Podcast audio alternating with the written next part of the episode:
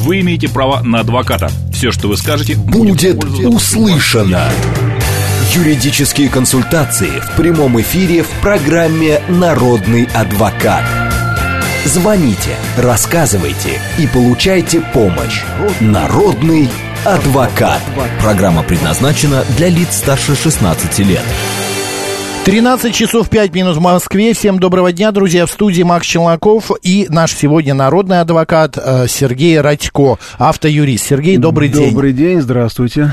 Друзья, все ваши вопросы, связанные с автомобилями, страховками, правилами дорожного движения, задавайте, все средства связи работают. СМС-портал +7 925 88 88 94 8. Телеграм для сообщений говорит МСК Бот. Прямой эфир 8495 7373 94 и 8. Нас можно не только слышать, но и видеть в Телеграм-канале, также в YouTube-канале «Говорит Москва» Макса Марина и ВКонтакте «Говорит Москва» 94,8 FM. Сергей, давно не виделись, да, как говорится. Да. Новости какие-то есть? Что-то произошло за эту неделю? Ничего вроде бы не произошло, но есть одна интересная информация для москвичей, да? У нас в городе якобы появилось новое средство фиксации правонарушений. Называется она «Сова-М». Это устройство, которое работает так же, как работают нам давным-давно известные такие устройства, как ПАК-ПМ и Стрит Фалькон, но почему-то оно называется несколько иначе. Это совсем новое устройство, которое вроде как раньше применялось в Белгороде, но теперь появилось в Москве. И фиксирует оно остановку в неположенном месте, а в основном не оплату платной парковки. То есть камеры висят стационарно. Вот это устройство, сейчас есть несколько вопросов по поводу законности его применения, но тем не менее оно появилось, и будьте внимательны, теперь нарушений будет фиксироваться наверняка больше. Зачем потребовалось менять старые привычные приборы, непонятно, но вот такой прибор появился, и сейчас мы разбираемся вообще, на каком основании он появился и законно ли вообще используется в Москве. Понятно, интересно. Потом расскажете. Обязательно. Добрый день, как вас зовут? Алло.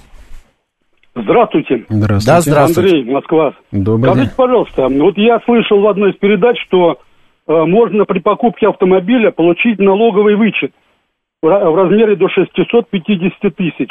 А если машину куплена несколько лет назад и только вот об этом узнал? Это можно? Не поздно еще оформить такой вычет? Нет, налоговый вычет на машину, по-моему, закон не предусматривает. А то, нет, что... нет, есть уже, есть в этом это году. Это не вычет, если я не ошибаюсь, это есть некая компенсация, да. Дотация, которую дает государство, это не налоговый вычет, это некая компенсация, которая дается якобы на покупку электромобиля, что-то такое. Но, и, кстати говоря, вот на днях появилась информация, что вроде бы Мишустину было подписано постановление о том, что будет развиваться кредитование, да, и около, по-моему, 30 миллиардов рублей на это направлено, нужно будет разобраться и тогда сообщить. Но что касается вот именно конкретного вопроса, да, то это не налоговый вычет, а это некая субсидия на покупку автомобиля. То есть нужно смотреть эту программу, и это, конечно, не касается тех машин, которые были куплены уже там сегодня или много лет назад, да, это только лишь касается машин, которые вы собираетесь покупать, поэтому здесь не все так просто. Смотрите, спасибо. Да, спасибо вам. Дело в том, что налоговый вычет как таковой не предусмотрен в нашем государстве, но вот эта вот компенсация, просто наши слушатели так стали называть, что это налог. Для меня, но это для юриста, это абсолютно разные это категории, не то. Поэтому я и удивился, да. Так, что пишут наши слушатели? В мае прошлого года купил автомобиль, через 3 месяца, значит, перестал заводиться, отвез его на эвакуаторе в дилерский центр. А машина простояла 1,5 месяца, после чего мне его вернули, сказав, что все исправлено. На следующее утро машина снова не завелась. Скажите, могу ли я вернуть ее по гарантии с возвратом денежных средств? Прошло уже почти 1,5 года. Так, из того, что я слышу, я думаю, здесь можно говорить о том, что недостаток автомобиля, то есть он не заводится, да, он повторяется вновь. То есть формально это подпадает под понятие существенного недостатка, а это является основанием для того, чтобы предъявить продавцу требования о замене автомобиля на исправный, о перерасчете покупной цены, либо о расторжении договора купли-продажи и возврате уплаченных за автомобиль денег. При этом цена машины, которая должна быть вам возвращена, она учитывается на момент обращения. То есть если вы обращаетесь сегодня, то будет учитываться текущая актуальная цена. А текущая актуальная цена по отношению к маю прошлого года, я думаю, уже намного выросла, поэтому здесь, я думаю, есть все основания, чтобы обратиться к продавцу автомобиля или к уполномоченному дилеру с требованием о замене автомобиля, либо о расторжении договора купли-продажи и возврате уплаченных денег за автомобиль. Все понятно. Сергулис пишет. Говорят, что были случаи, человек едет на самокате, его останавливают, продувают на алкоголь, и если есть у него водительское удостоверение, то его лишают. Это законно, ведь для управления самокатом, велосипедом не нужно удостоверение.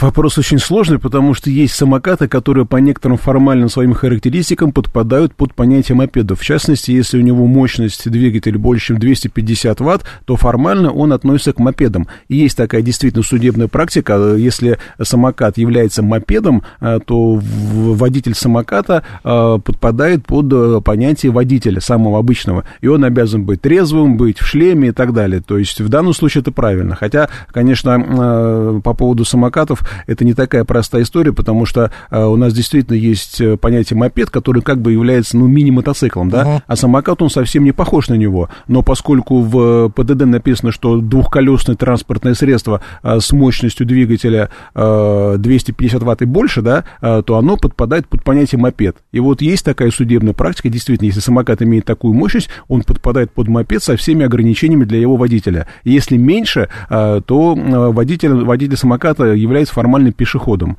и никаких наказаний за пьяную езду быть не может, кроме как за нахождение пешехода в пьяном виде, а там максимальное наказание — штраф 1500 рублей. А у нас мопеды, есть же какие-то мопеды, можно без прав, а есть, которые с правами. Нет, да? Есть мопеды, которые имеют мощность, опять же, вернее, у которых объем меньше, чем 50 кубиков, да, они не требуют водительского удостоверения. Вернее, извиняюсь, оно требуется удостоверение любой категории. Можно получить отдельно категорию А, можно использовать, не получая категорию А, пользоваться любой категорией, которая у вас есть. Uh-huh. Это на все мопеды, в том числе и на электросамокаты, которые имеют мощность, о которой я уже сказал. Ясно. Так, про налоги мы можем на автомобиле поговорить? Да. Александр 58 пишет, пришел, так,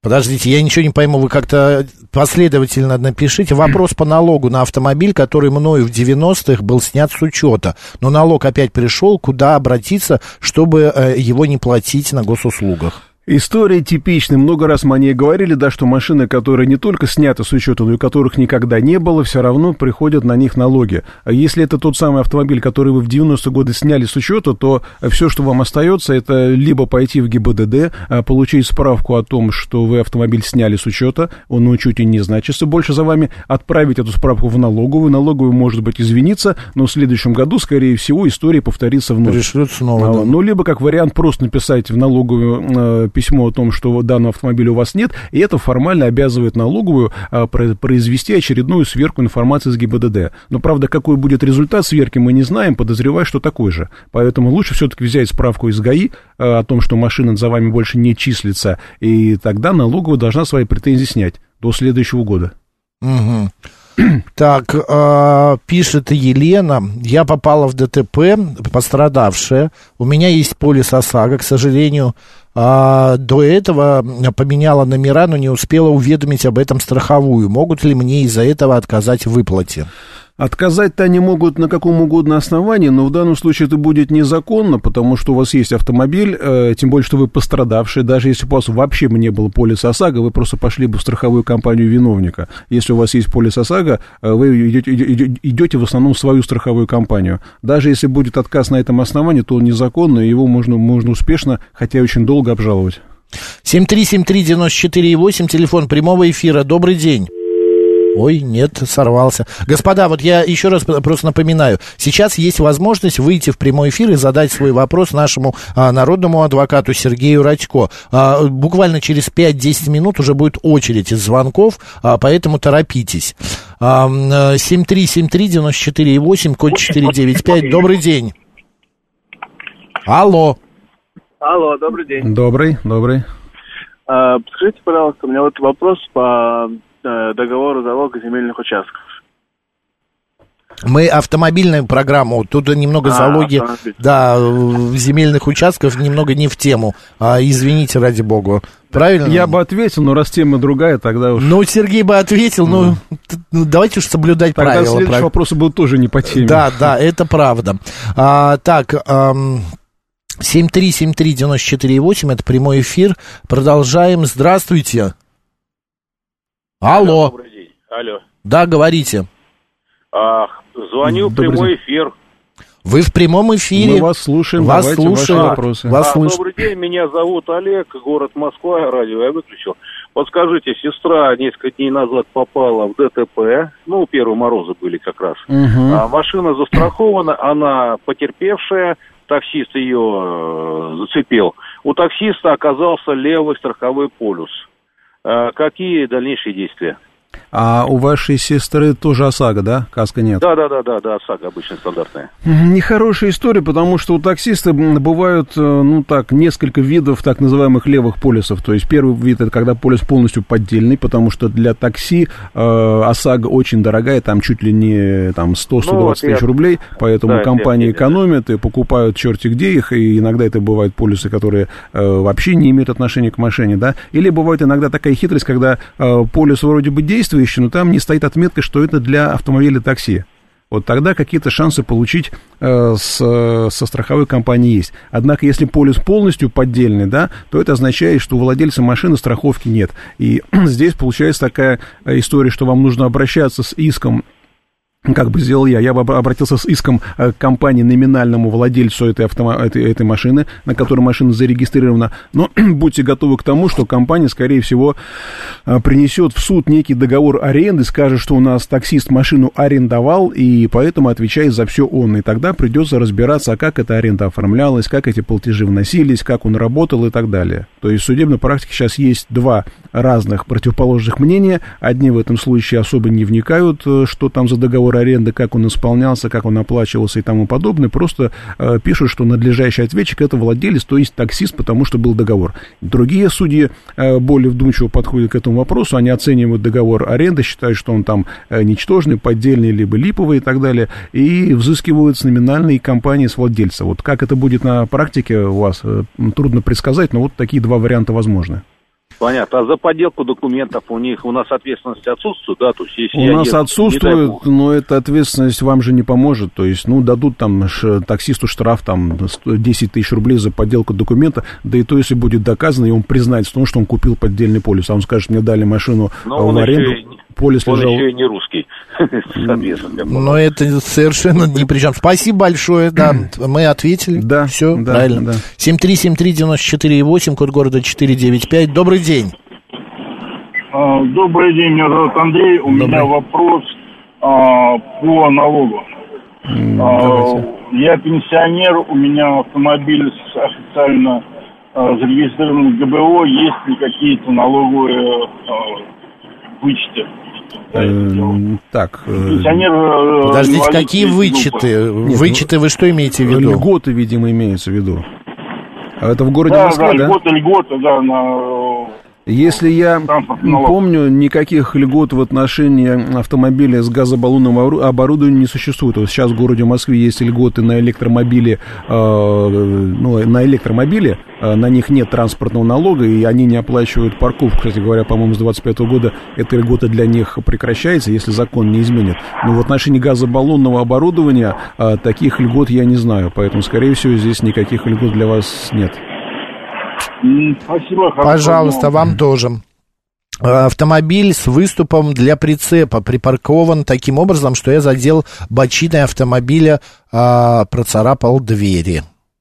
И что? Вправе ли я требовать оплатить ремонт за неправильно припаркованный автомобиль? Думаю, что вряд ли, потому что если автомобиль был припаркован по всем правилам, да, то вы должны были ехать таким образом, чтобы избежать столкновения с ним. И, наверное, здесь можно говорить, что есть именно ваша вина в наезде, потому что вы не рассчитали маневр и произвели столкновение с этим автомобилем. Рамс пишет, можно ли внести в реестр инвалидов несколько автомобилей одновременно? Нет, на одного инвалида только один автомобиль. Или вы один исключаете, другой вносите. 7373-94-8, телефон прямого эфира. Мы продолжаем. Добрый день. Алло. Добрый день. Да, вы в эфире говорите.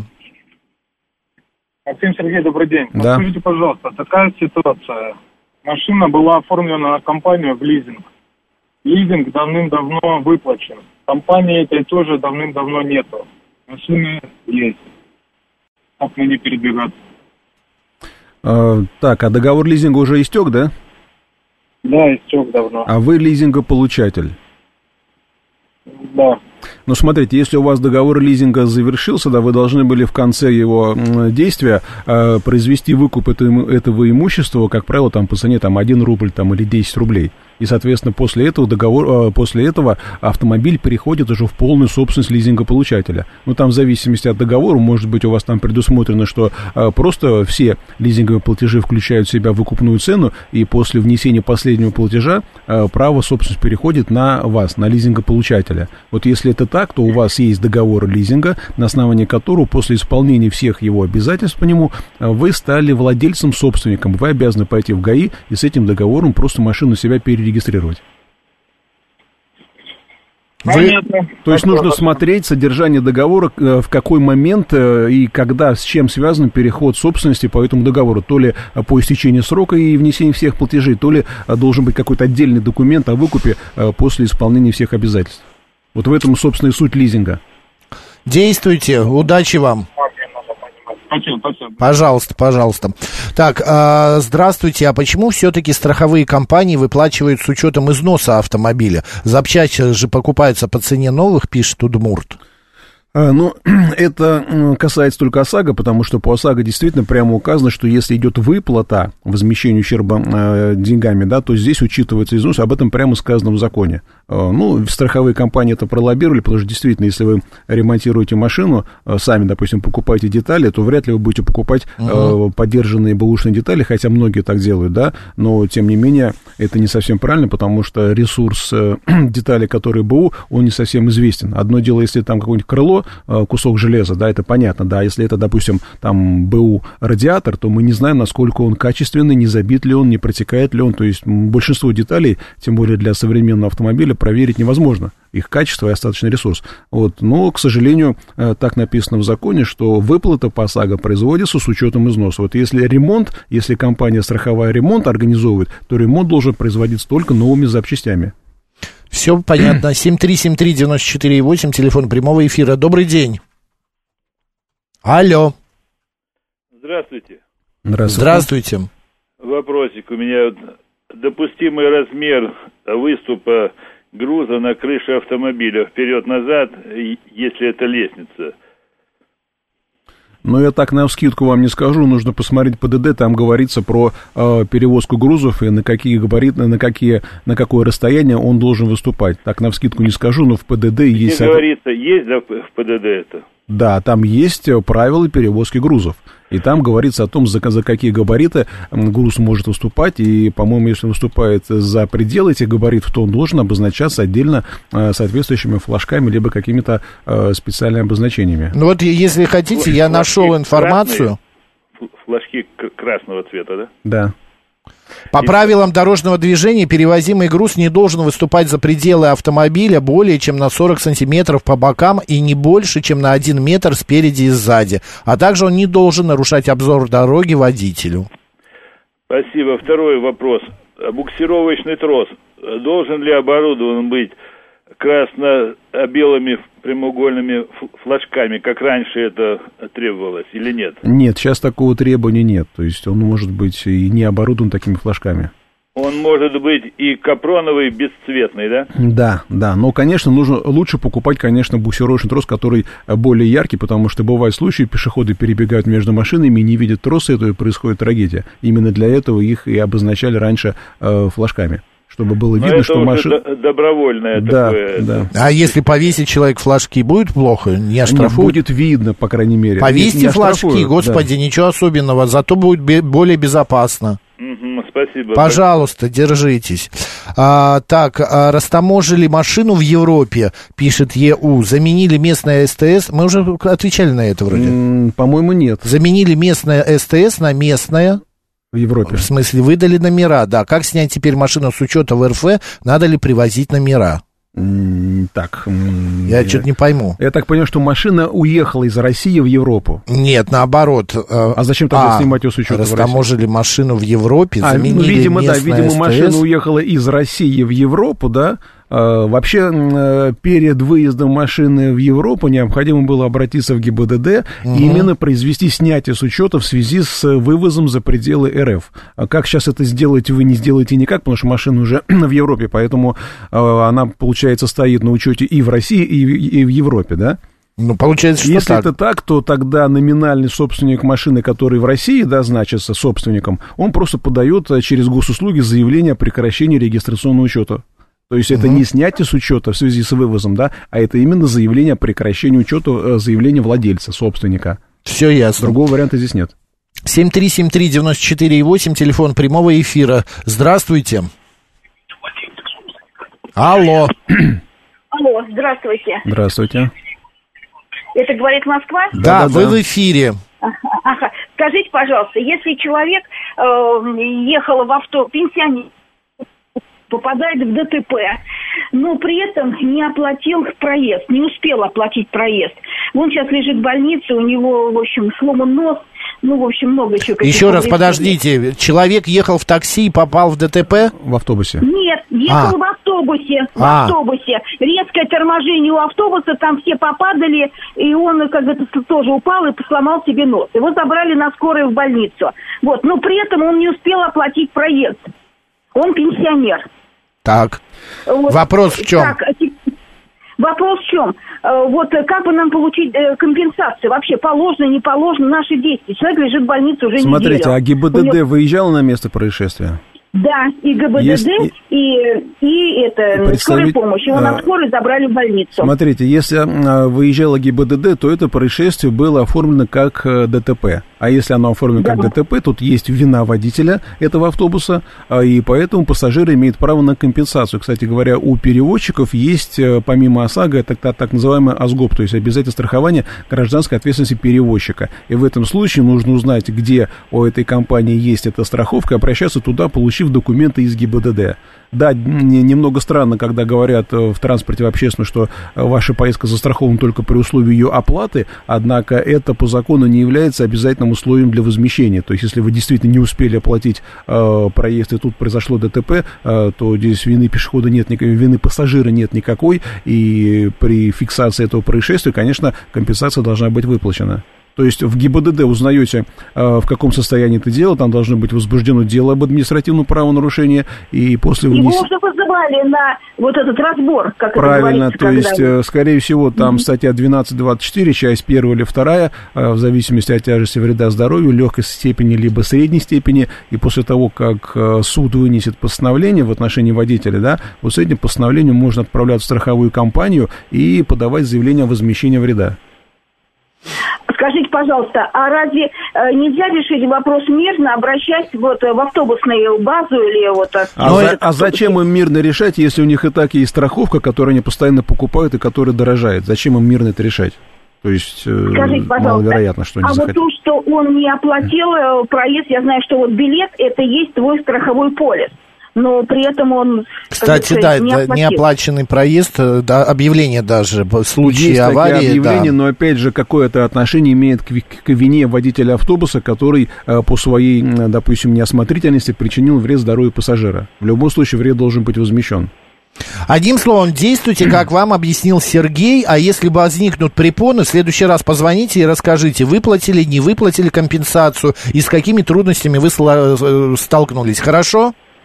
Максим, еще маленький вопросик. Сергей, скажите, пожалуйста, значит, обращаться в ГИБДД, где вот его вызывали на разбор полетов, да? Туда, и там скажут, куда бежать дальше. Да, ну да, если у вас есть госномер автобуса, то вы можете просто по госномеру автобуса проверить на сайте РСА, в какой страховой компании оформлена страховка этого автобуса. СОГАЗ. Ну, тогда вопросов нет, тогда вы знаете, где есть страховка. Действуйте. Спасибо большое.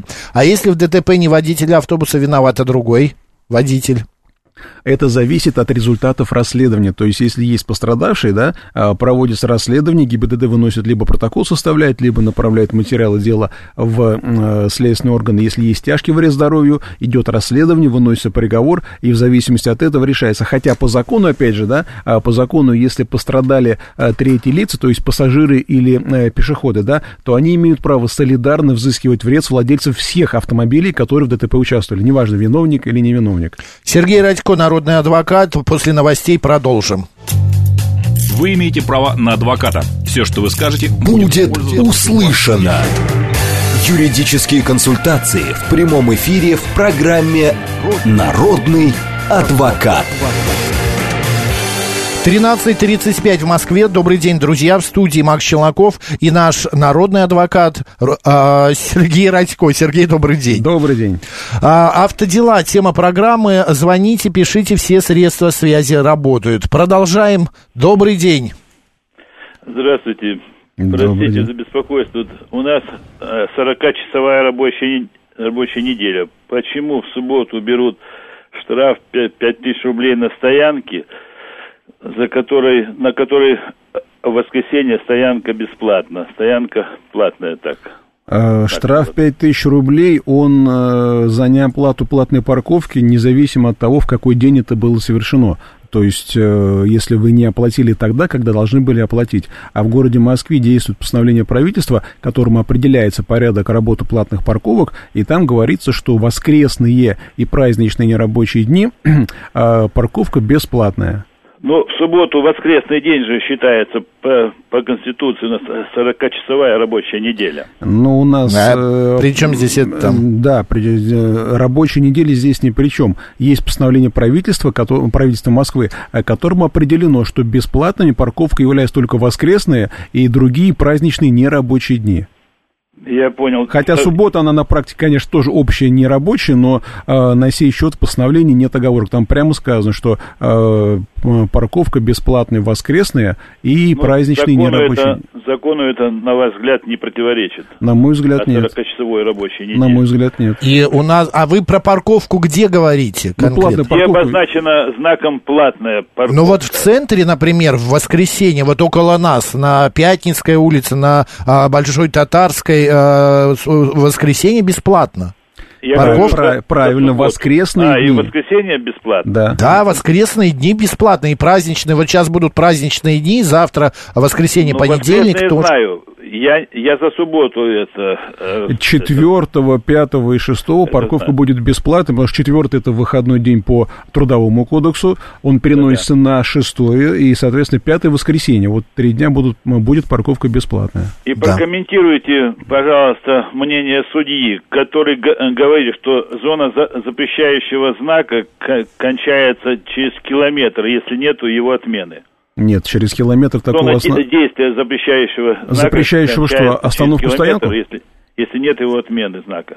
Нет, запрещающий остановку или стоянку знак действует либо до ближайшего перекрестка, либо до конца населенного пункта, либо до знака, обозначающего окончание зоны действия. Нигде в ПДД про километр не сказано. Нет. К сожалению, многие наши судьи не совсем хорошо знают закон или просто не обновляют свои знания, и иногда от них, конечно, можно услышать и подобного рода заявления. Да и не только такие. Зона действия ограничения, вот о которых вы сказали, стоянка и остановка, она касается всех других запрещающих знаков? Да. Спасибо большое за вопросы. Все, мы ответили. Не про один знак, что он действует только километр, такого в ПДД нет нигде.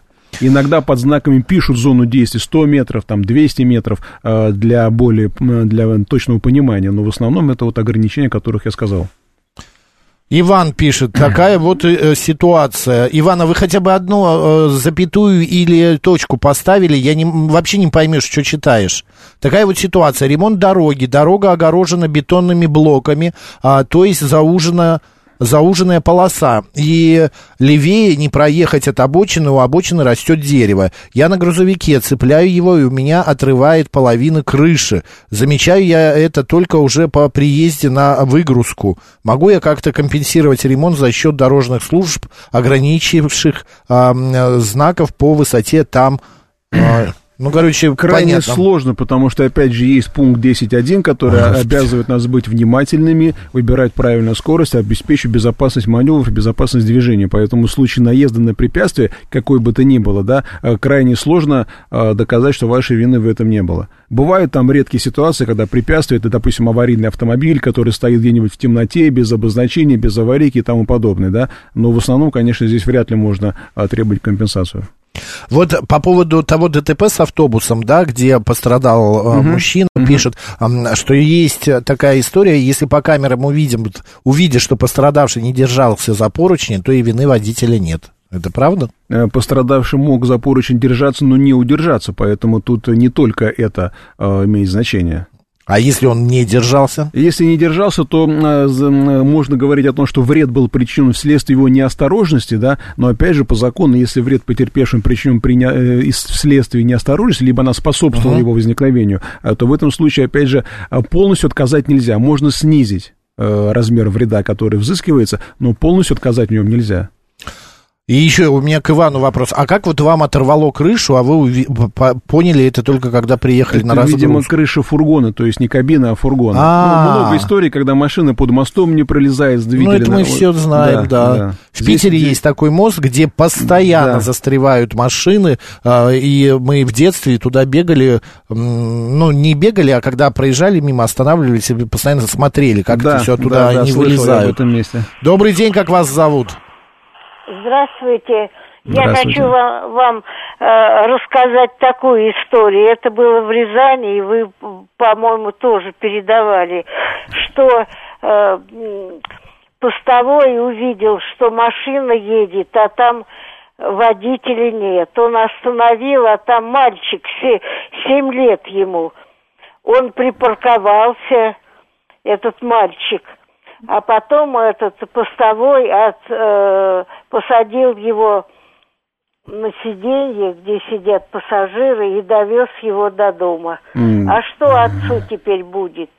Отцу будет теперь, во-первых, наказание за передачу управления лицу, который такого права не имеет. Понятно, что ребенок такого права не имеет. Вот. И, видимо, еще в отношении родителей составят протокол по статье, по-моему, 5.35 Кодекса за ненадлежащее исполнение обязанностей родителей. И, конечно, эта семья будет, наверное, теперь на учете в соответствующей структуре полиции, потому что они действительно поставили жизнь ребенка под угрозу. Спасибо. Пожалуйста. То есть, получается, ребенок 7-летний один ехал за рулем и вообще не был никого рядом? Ну, бывает. Я в детстве тоже любил сидеть за рулем машины отца, но, правда, я никуда сам не ездил. Ну, а здесь получается, что ребенок один ехал, да еще, видимо, не совсем где-то в глуши, а где-то по нормальной дороге, если там оказался патруль ГИБДД. Да, а единственное, Сергей, у меня еще такой вопрос. Я недавно ехал на дачу и увидел, как дорогая машина, сидит мужчина за рулем, а на руках у него на коленках сидит ребенок и рулит. А ребенку, ну, на вид лет тоже 7-8. За это может что-то быть? Может за это быть, потому что если ребенок рулит, да, неважно, там, помогает ему папа подруливать или нет, формально это тоже может называться допуском к управлению лица, да, передача управления лицу, не имеющему такого права. Это тоже опасно, тем более... Сколько раз я в детстве нарушал, или мы с папой, оказывается... Все мы так ездили, да, но, с другой стороны, это формально все равно является нарушением. А собака на коленях у водителя? Собака на коленях не является нарушением. Собака — это груз. Формально это груз, да. Вот есть многие люди, перевозят там кошечек на передней панели, да, на торпеде. Формально тоже это груз. Однако наказать за нарушение правил перевозки груза можно только в случае, если будет доказано, да, что эта собака или кошка мешала обзору, мешала управлению и так далее. Это крайне такая оценочная история, потому что далеко не каждая кошечка может мешать управлению. Хотя это, конечно, опасно, потому что животное, оно непредсказуемо. Да, оно может прыгнет, гавкнет, испугаться. Гавнет, отвлечет и все. Добрый день. Здравствуйте, Москва, Алексей. Здравствуйте. Да, Алексей. Вопрос такого характера. Вот есть малолитражка наподобие у соседа, просил узнать, Матиса. Он товарищ полный, но у него, к сожалению, ремень безопасности не хватает, с метров 15. Вот он ездит, накидывает его гаишник остановил летом и говорит, почему не пристегнулись? Он говорит, я не могу, у меня живот большой. Он говорит, а что делать? Но он смеется, говорит, ну возьми, говорит, кусочек до шеи. Хотелось бы уточнить, чтобы это было правильно. Нет. Это же, получается, дошить, естественно, нельзя. Это будет как внесение изменения в конструкцию, как вы говорите. Это бессмысленно, да. Да, и, соответственно, от другой какой-то иномарки подбирать, там, они размеры, наверное, большие, наверное, есть. А тоже, получается, там как-то будет все это дело через ГАИ проводить. Ну, а знаете, он как-то животом до руля не мешает ему рулить? Если он ремень, там у ремня метра 2. В полулежачем состоянии, конечно, как бы прям все притык, скажем так. Серию до конца, спинку до конца, ну, понимаете. Дошивать ремень я бы не советовал, потому что ремень, он рассчитан на определенную нагрузку, а если вы его разрежете, что-то вошьете, то не факт, что он при ДТП, не дай бог, сработает так, как это задумано инженерами, да, поэтому все, что можно предложить, есть, по-моему, специальные такие... заглушки вставляются в гнездо, куда вставляется ремень, да, они как-то удлиняют ремень, и, правда, они используются людьми для того, чтобы не пиликала система, которая предупреждает о непоставленном ремне безопасности, да, вот, но, может быть, при помощи этих специальных заглушек можно как-то удлинить то расстояние, на которое ремень одевается.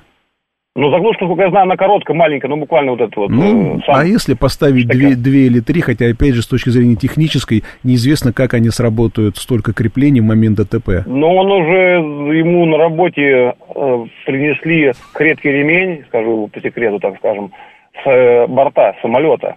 Там надежный, длинный очень. И хочет вшить, как-то перешить, разобрать, но я не знаю, получится, нет. Но в любом случае это все... А кто будет обращать внимание, что там вшито или не вшито? Он что, влезет в машину? Дело не в этом, если нарушена заводская целостность ремня безопасности, да, мы да не знаем... Да у всех, Сергей, ну у всех практически водителей в машине что-то до свое они добавили. Но ремень безопасности, он должен человека при ДТП удерживать. Если же там будет кустарная какая-то вшивка, да, то опять же это будет сделано не так, как задумано инженерами. Там уже в этих местах, где вшит ремень, да, будет слабое место, которое обязательно порвется при ДТП. Думаю, тем более, если это полный человек. Водитель из машины никуда не денется, если что-то произойдет. Ну да, он и так уперся в руль, то есть его руль... Простите, ради бога, да. Да, спасибо вам. Да, он просто вылететь он не сможет. Не дай бог, конечно, пусть живет долго. Но тогда будет удар именно об руль, а не удержание ремнем. Ну, гематомка какая-то будет. Пусть будет здоров. Все, ладно, мы какую-то ерунду несем. Алекс, вы что хотите от нас получить? Какой ответ? Пишет наш слушатель. Алекс, здравствуйте. Занимаюсь доставкой стройматериалов и строительного оборудования. Как не получать штраф за ограничение движения? 2500 рублей. За какое ограничение? Не совсем. Может быть, имеется в виду, что... Когда... Превысил скорость. Я говорю, ездите по правилам и не будете получать штрафы. Нет, может быть, нет, это понятно про скорость, мне кажется, здесь немножко о другом речь, может быть, когда идет разгрузка машины, да, она занимает некоторое время, машина может стоять там, где хочет клиент, кому доставили эти стройматериалы, и в этом случае... Да, ограничение движения, он движению мешает других автомобилей? Может быть, связано с так называемым грузовым каркасом в городе Москве, где определенные автомобили грузовые не могут двигаться. В общем, пока не совсем понятен вопрос. Да, вы переформулируете вопрос. Какие конкретно нарушения вменяются в виду? В чем проблема? Какие ограничения? 7373948, телефон прямого эфира. Здравствуйте. Здравствуйте, Наталья Москва. Вопрос, Сергей, вот по вопросу коммерческой оценки ремонта автомобиля. 2 года назад случилась авария. Вот, и сейчас, если выходить с претензией к второй стороне, к виновнику, то как оценивается вот ремонт машины на момент аварии, потому что детали подорожали. Вот как это сейчас все происходит? Вам оценят, да, стоимость ремонта на момент аварии. Хотя, конечно, на сегодняшний момент эти цены, мягко говоря, выросли. Буквально сегодня, кстати, общался с одним очень опытным оценщиком. У него такая проблема возникла, что он занимается оценкой машин, в том числе и для тех марок, которые с нашего российского рынка ушли. В основном мы ушли полностью европейские машины. То есть можно было оценивать там те же Мерседесы, БМВ по цене дилера, если они гарантийные, да. А сейчас для них запчасти эти формально там стоят 300 тысяч рублей крыло или 400 тысяч фара, да и тех нет в наличии, то есть вы на складе центральных у дилеров не найдете, и дилеров как таковых нет, поэтому что будет на данном этапе? Вам оценщик сделает оценку, заключение о стоимости ремонта, да, вы придете с ней в суд. Конечно же, ответчик не согласится и подаст ходатайство о назначении повторной экспертизы судебной, или свою принесет некую, в любом случае, скорее всего, суд назначит свою экспертизу судебную, да, и уже по результатам этой экспертизы скорее всего, и взыщет. И дальше уже суд не будет вникать, какие там учитывались цены. В основном это будет некая средняя рыночная оценка стоимости ремонта. Поэтому вот не стоит рассчитывать... Да, поэтому не стоит рассчитывать, что здесь можно компенсировать полную стоимость, тем более исходя из тех дилерских цен, которые есть на некоторые детали. Мы ответили на ваш вопрос. Это будет больше, чем, например, на момент... двухлетний. Ну, конечно. Это может быть больше, да, потому что, конечно, 2 года назад цены были одни, потом в прошлом году... Доллары, когда и так далее. Стали закрываться дилеры, да, в прошлом году, да, курс резко вырос, там были очень большие проблемы с поставкой, цены задирались до небес на все детали. Потом это все немножко устаканилось, но все равно период турбулентности здесь, скажем так, еще далеко от завершения. Спасибо. Спасибо огромное. Да, спасибо вам. Вадим Лабудин пишет: здравствуйте. Если стоит знак ограничения скорости 40 через несколько метров населенный пункт, сколько нужно ехать? 40 перекрестков между знаками нет. Нужно ехать 40, потому что начало населенного пункта не отменяет действие этого знака. Но выехав из населенного пункта, а знака нет отмены, можно дальше ехать? Он действует до окончания населенного пункта. Все. Вот, то, как раз о чем и говорил, знаки, которые запрещающие, и вот такие, они действуют до конца населенного пункта или до знака, который отменяет эти ограничения.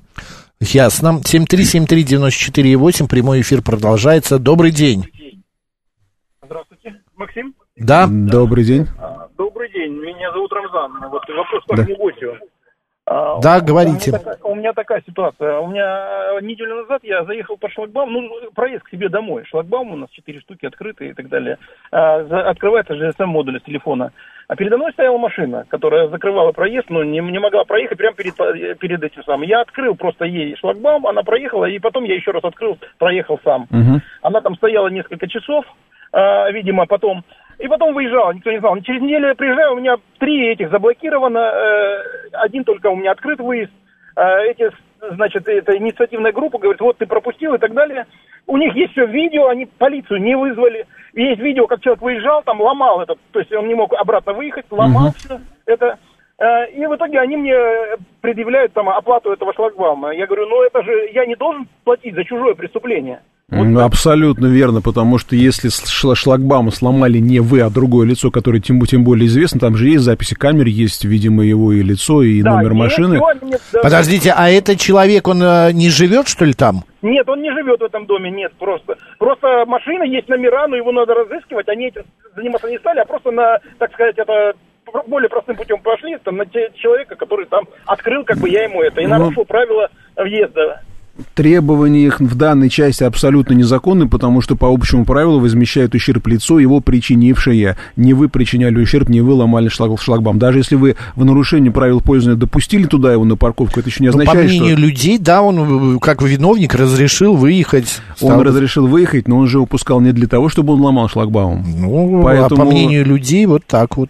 Ну, если у них такое мнение, пускай обоснуют его в суде, с удовольствием почитаем такие доводы. Как будет развиваться событие, позвоните, потом расскажите нам, хорошо? Обязательно. А скажите, каким образом мне им претензии предъявить? Например, хотя бы вот этот документооборот, для того, чтобы они мне... Я сказал, чтобы они мне выставили этот счет, и я уже тогда буду обращаться в суд, мне дадут в суд, либо в прокуратуру, вот куда посоветуете? Вам некуда обращаться, потому что вам с них требовать нечего. Вот это они должны обращаться в суд или в прокуратуру, а точнее в полицию с заявлением, потому что, прежде всего, если тот человек ломал шлагбаум умышленно, то это преступление, это умышленное уничтожение чужого имущества. Это статья 167 Уголовного кодекса. Они должны обращаться в полицию, потерпевшие, пострадавшие, но не вы. Так, а теперь, поскольку они мне ограничили въезд, мне как быть? Обращайтесь к ним с письменной претензией о снятии этих ограничений. А они по какой причине? Как? Вы живете там? Да, я там проживаю. Вы скидывались деньгами на этот шлагбаум? Вы платите за него? Да, плачу. Они не имеют права ограничивать. Да, более того, даже это если вы вообще не платите. Поэтому если они отказываются это сделать, тогда уже можно обжаловать. Вот на это он имеет право подать в суд? Да, на незаконное бездействие. Да, можете подать заявление в полицию, в прокуратуру или в суд, а признать незаконное бездействие. Практически то же самое, что они могут вам запретить приходить домой. Вы понимаете? Я это понимаю, да. Так вот, действуйте, подавайте в полицию заявление. Это самоуправство какое-то. Это мало ли что там кто-то сломал. Причем здесь и вы. Держитесь, потом расскажите, чем кончится, да. Хорошо, Максим, да, я вот слушаю. Как наших людей рассорил не только квартирный вопрос, но и вопрос шлагбаума. У нас приехала однажды гостья на эфир и, не рассчитав, врубилась вот в этот шлагбаум, который вот здесь. Отребовали вот с вас. Отребовали с нас. Да, ну, да, в итоге... вот точно такая же история. Да. Точно такая же. Янусик пишет: здравствуйте, может, не совсем по теме, скажите, пожалуйста, регулируемый перекресток на шоссе Ильинское, где... знаменитые грязи, должен быть освещен, должен быть освещен. Бесконечные аварии. Пешеходы, в том числе дети и старики, деревни Синькова ходят, рискуя жизнью через этот перекресток, потому что отсутствует тротуар. Обращалась во все инстанции, осталась только прокуратура. А напишите-ка вы в администрацию президента. Вот по опыту скажу, что некоторые проблемы, которые мы туда отправляем, да, они очень быстро доходят до адресата. Так сразу прям прям сразу в администрацию президента. Сошлись на то, что администрация, допустим, это Московская область, да, губернатор Московской области, либо его администрация игнорирует, совершает, вернее, не позволяет жителям безопасно передвигаться. Впрочем, эта проблема, она актуальна, ну, наверное, для всех населенных пунктов, потому что на многих трассах есть даже нерегулируемые пешеходные переходы на федеральных трассах, да, где нужно перейти из одной половины деревни в другую. Пешеходный переход нерегулируемый, неосвещаемый, и далеко не всегда удается это сделать безопасно. Угу. Вот нашему слушателю Алексею Ольга советует для его знакомого, у которого большой живот, что есть специальные ремни безопасности для беременных женщин. Их разрешено устанавливать сама лично. Не знал, но я думаю, что если они каким-то образом сертифицированы, специально предназначены для этого, наверное, их можно использовать. Угу. Алекс, мы все равно, вы написали все то же самое, только написали 2,5 тонны, добавили. Я понял, о чем идет речь. Занимаюсь доставкой стройматериалов, строительного оборудования, никак не получает штраф за ограничение движения 2,5 тонны. Я понял, о чем идет речь. У нас в городе Москве действительно есть грузовой каркас, так называемый. Нельзя в центр выезжать. Не совсем в центр. Есть многие улицы даже вне центра, да, где висят два разных знака. То есть висит знак, например, нарисован знак круглый с цифрой 2,5 тонны. Это означает, что он запрещает въезд. Мы, кстати говоря, об этом обсуждали на одной из передач, да, где говорится, вернее, знак движения запрещено, а под ним табличка 2,5 тонны. Вот этот знак, он вводит в заблуждение, потому что он касается автомашин, у которых разрешенная максимальная масса превышает 2,5 тонны. А это ограничение касается и многих внедорожников и кроссоверов. Вот у меня кроссовер, там максимальная масса 2700. Формально он там ехать не может, потому что разрешенная максимальная масса превышает 2,5 тонны. И что, вы останавливаетесь и разворачиваетесь? Нет, я просто езжу там, поскольку штрафы за это не приходят. Но корректнее было бы обозначить иначе, когда на этом знаке есть грузовой автомобиль, и тогда, да, тогда понятно, что он распространяется только на грузовые машины, а вот знак движения запрещен с табличкой 2,5 тонны, он касается очень многих машин, неважно, грузовых или легковых, у которых разрешенная максимальная масса более чем 2500. Это в основном кроссоверы и внедорожники. У нас остается 20 секунд. Последний вопрос. После переезда в другую область несколько лет не приходит налог на автомобиль. Чем мне это грозит? Какой срок давности уплаты налога? Грозит тем, что его через суд взыщут, и, соответственно, вы об этом не узнаете, потому что вы проживаете по другому адресу. Хотя сейчас у нас у всех есть так называемый ЕНС, единый налоговый счет, на котором через кабинет госуслуг, вернее, на нас на сайте налоговой, отражается общая сумма налога. Сергей Радько сегодня был народным адвокатом. Сергей, спасибо, удачи, с праздником наступающим и хороших выходных. Спасибо, до свидания. Макс Челноков был с вами, и будьте счастливы, друзья. Пока-пока.